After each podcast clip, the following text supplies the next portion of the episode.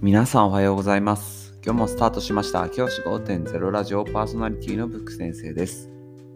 僕は現役の教師です。学校で働きながらリスナーの先生たちが今よりちょっとだけいい人生を送れるようなアイデアを発信しています。よ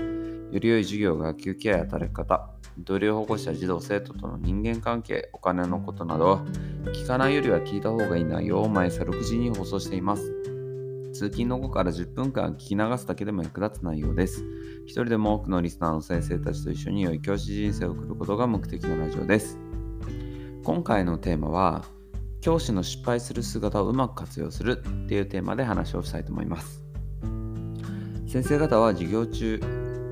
ミスをすることありますか？僕はですね、結構ミスをすることがあります。漢字を間違えちゃったりとか、あるいは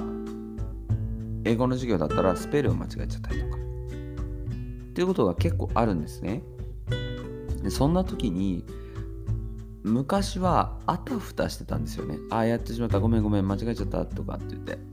あたふたする姿を結構見せることが多かったんですけど最近はあでもそこでそういう姿って見せない方がいいなって思うようになったんですよね。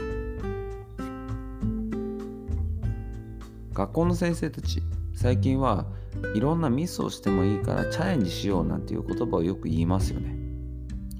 でも先生自体がミスを恐れてしまっている。ミスをすることがマイナスだっていうふうに思ってしまっていると、そういう時に、あ、やっちゃったごめんごめんってなってしまうんですよね。先生たちはそこで、あ、こういうミスだった。ごめんね、でもね、これうまく使おうか。この失敗したからどこが間違ってるか、隣同士話してごらん。なんていう風にして、話をさせることで、実はそのミスを取り返すことってできますよね。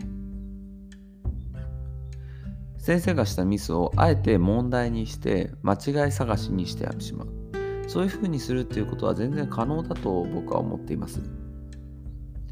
このようにですね、学校の先生がしたミスっていうのをうまく問題に変えたり課題に変えたりすることで子どもたちにとっては学習になりますしさらに言うとあ、ま、ミスをすることって別におかしいことじゃないんだなどんどんやっていっていいんじゃないかっていう風な気持ちになると思うんです。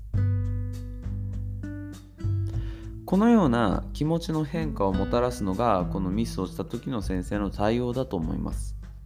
僕自身子供たちにどんどんミスをしなさいミスを楽しみなさいっていうことを言っています。学校の授業の中ですから当然ミスをすることも多いと思います。でもそれでいいんじゃないかなと思うんですよね。学校ってそういうことを経験させる場だと思っています。学校は社会に出る一歩手前の場としていろんなミスをしながらでも挑戦をしながら自分の最適な道を進んでいけるようにする。これがやっぱり学校の役割だと僕は思っているのでそれができる機会を決して無駄にしてはいけない。そういうふうに僕は思っています。先生方がもし授業をされたりするときにこういった自分自身のミスですね。先生側のミスっていうのはうまく利用してですねそれを子どもたちの学びの機会にしてしまう。この問題間違えちゃった先生間違えて書いちゃったけどみんな間違い気づけるかな？なんて言って、ま、確認をする場にしたりとか学習の場にする。そしてやっぱり先生だってミスしちゃうけどねいろんなことチャレンジしていくこと大事だよね。こうやって人のためになったりするもんねみたいな感じで子どもたちにフィードバックしてあげる。そうすることで子どもたちにとってはミスをすること自体があそれは悪いことじゃないんだなっていう風な意識に変わると思います。ぜひですね、先生方がそういった工夫をしてもらえると、ミスっていうものをうまく活用できるのかな、そういうふうに思います。じゃあ今日はこの辺で、起立例着席、さようなら、また明日。